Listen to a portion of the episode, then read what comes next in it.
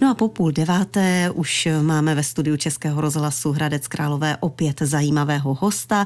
Dnes bychom vám rádi představili docentku Martinu Páskovou, která je odbornou asistentkou na Univerzitě Hradec Králové, působí na katedře rekreologie a cestovního ruchu, taky je členkou globální rady geoparků UNESCO a taky předsedkyní Rady národních geoparků. Dobré ráno. Dobré ráno všem posluchačkám a posluchačům. A protože si dnes budeme povídat právě o geoparcích a o vašich cestách, kdy jste se vydala proskoumat taková území i do zahraničí, pojďme nejdřív upřesnit, které území může být označeno jako geopark, co má za specifické rysy. No, možná by otázka skoro byla lepší, když nad tím přemýšlím, eh, co geoparkem není, protože geoparků všelijakých vzniká nejenom v České republice a po světě eh, v posledních deseti letech je opravdu spousta a ne všechny vlastně splňují opravdu ty kritéria těch geoparků, protože jsou to spíše různé takové geoexpozice, expozice různých hornin a nerostů a podobně. Takže jedná se poměrně o komplexní věc, na rozdíl od jednoduchých komplexů. Eh, je to, je to vlastně území. A proč geopark? Geo vlastně znamená země, jak všichni víme. Takže určitě to není eh, nějaký kamenopark, eh, jak někdy mají někteří představu. To by byl litopark, ale bavíme se o geoparku. To znamená, je to opravdu území, kde místní lidé opravdu mají nějakou touhu poznávat vlastně nějakou historii té své krajiny, jak vznikala v dávné historii, jak se utvářely jednotlivé kousky té krajiny, jeskyně, různé poruchy tektonické, vodopády, to, co vlastně důvěrně znají, tu tvářnost té krajiny, tak jaké drama za tou tváří té krajiny je ale i jak se ta krajina mění, ona se pořád, hýbou se nám světa díly a ta dynamika tady je, i když ne vlastně každodenně pozorovatelná. A jak může třeba i vypadat eh, takový kousek eh, země v budoucnosti. Takže bavíme se vlastně o místních lidech, eh, Není to prvoplánově věc pro turismus, ale samozřejmě v druhé řadě je to všechno zajímavé, to, co se dozvídají ti místní lidé ve spolupráci se školami, s různými výzkumnými ústavy, s univerzitami, s muzeji, ale zejména vlastně ti tahouni jsou místní obce, místní samozprávy, kraje, které to podporují, protože tohle je věc ze spoda takzvaně. Není to chráněné území, které ministerstvo životního prostředí nakreslí na mapu a řekne, že tady chce ochránit třeba významné geologické jevy, ale je to o tom území, že ti místní řekněme, významní občané, významné různé instituce, spolky, nevládní organizace vlastně se rozhodnou, že tam mají zajímavé geologické dědictví a že by rádi o něj pečovali, nějak jej chránili a dále se o něm dozvídali a bádali v něm ve spolupráci právě s různými výzkumnými pracovišti.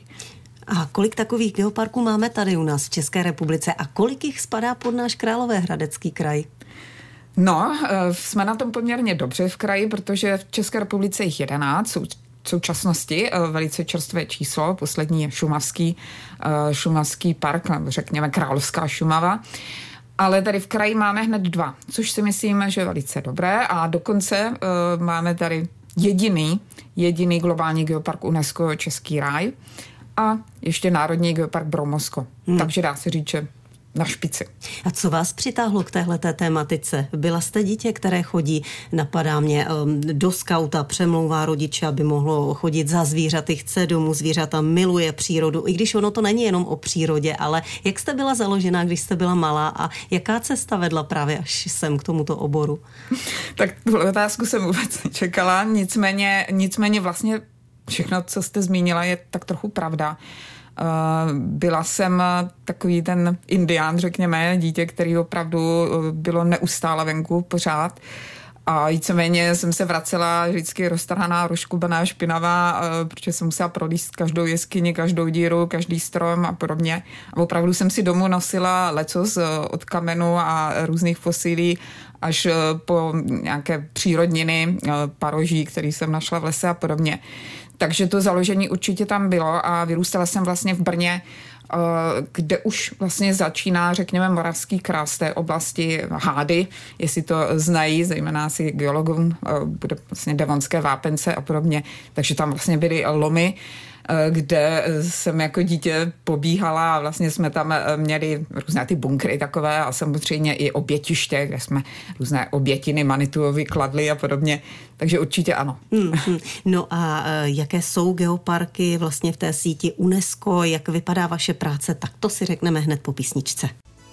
Hostem Českého rozhlasu Hradec Králové je dnes ráno docentka Martina Pásková, která působí na Univerzitě Hradec Králové, ale zároveň taky jako předsedkyně Rady národních geoparků a taky jako členka globální rady geoparků UNESCO. To zní vědecky taky trochu úředně. Co všechno máte na starosti? No, strefila jste to, je to obojí. Samozřejmě členové tady tohoto významného orgánu, který rozhoduje o tom, který geopark se stane opravdu globálním geoparkem UNESCO a samozřejmě i který bude pokračovat, protože všechny tady ty globální geoparky UNESCO jsou každé čtyři roky vlastně znovu hodnoceny a prochází si poměrně podrobným hodnocením a musí se obhájit. A o tom výsledku tady k tohohle hodnocení, jak těch nových žádajících geoparků, tak těch stávajících rozhoduje právě tady ta Rada globálních geoparků UNESCO. Takže jsem chtěla říci, že ti členové samozřejmě musí splňovat určitá kritéria, jak po vědecké stránce, tak eh, potom vlastně, co dělají ve vlastní zemi pro ty geoparky, jak jsou aktivní v těch sítích, té globální i té evropské, nebo případně v jejich jiných případech africké, azijsko-pacifické a, a podobně.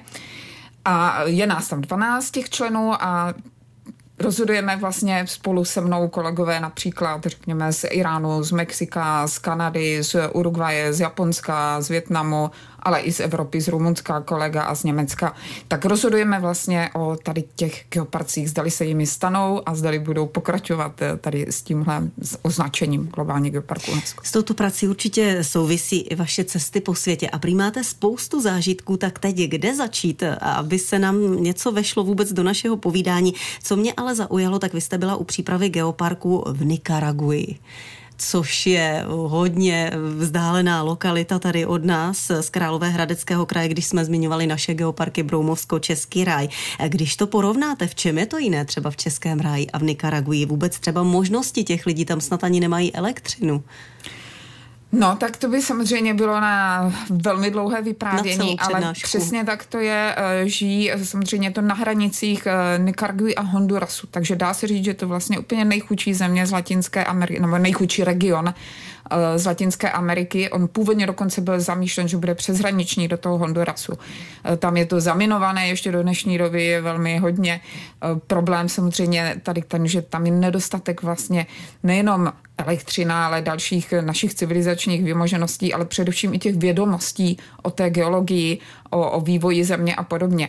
Ta Nicaragua a tady tahle oblast měla obrovské štěstí právě díky českým geologům z České geologické služby, který tam mají skvělý renomé a už v podstatě desítky let tam dělají různé výzkumy geologických rizik a podobně.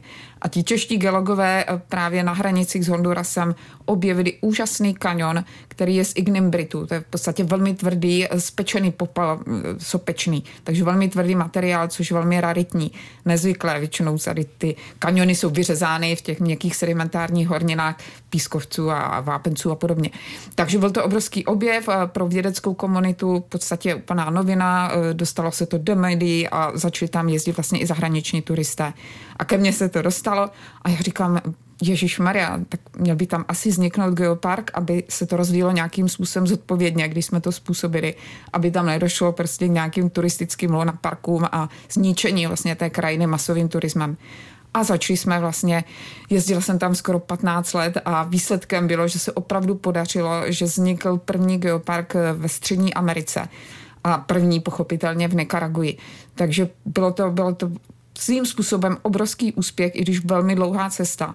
A ty podmínky jsou naprosto nesrovnatelné. nesrovnatelné. Ti místní obyvatelé z velké části původní obyvatelé, čorotegové potomci májů, eh, žijí v podmínkách pro nás těžko představitelných, roztroušené komunity opravdu v lesích, kde není elektřina, eh, i když v posledních letech vláda jim nějaké solární panely dodala, ale jakmile dojdou baterky, tak samozřejmě všichni jsou stejně bez elektřiny. Eh, prádlo perou prostě na kamenech, že jo, a obchody tam neexistují, nemocnice. Teď mluvím samozřejmě především v té rurální oblasti. Samozřejmě v tom centru eh, je městečko a tam jako už je to blížší pochopitelně tomu našemu způsobu života. ale ta krajina je naprosto omračující, nádherná, velmi hornatá, třetí horní sopečná činnost.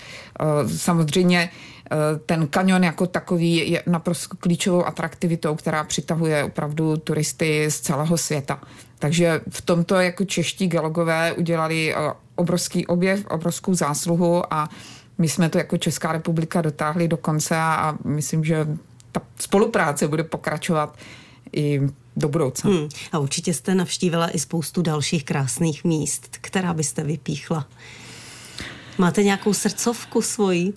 Musím říct, že jedno z nejkrásnějších míst, co jsem naštívila v poslední době, je v Peru, které hm, pochopitelně je nádherné v, na, na těch altiplánech v jižním Peru.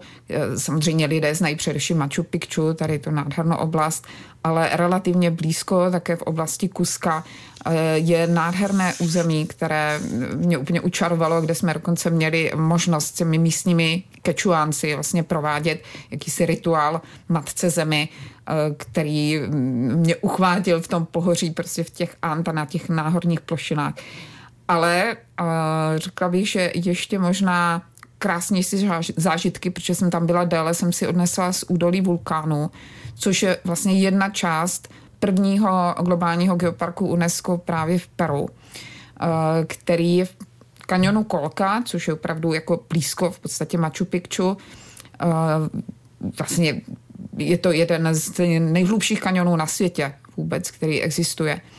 A druhá část tady toho geoparku uh, se jmenuje Údolí vulkánu. A to je neskutečně nádherné. Jsou tam desítky nádherných vulkánů, uh, sopek, které prostě dohromady tvoří jakýsi soubor. A je to naprosto zachovalé panenské území, které je minimálně naštěvováno nějakými zahraničními turisty. Takže tam opravdu za rok přijedou, jako můžete na rukou, na prstech rukou spočítat, kolik tam přijede vlastně mezinárodních turistů. Je to naprosto autentické místo, kde ti kečuánci dodnes opravdu žijí svým způsobem života.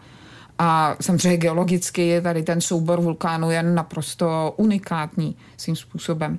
Takže pro ty místní lidi je to vlastně obrovská věc, že tam mají první globální geopark UNESCO v Peru vůbec a snaží se vlastně do toho zapojovat i oni se svými těmi místními znalosti a rituály, které samozřejmě jsou velmi odlišné od těch našich akademických postupů a systémů členění znalostí.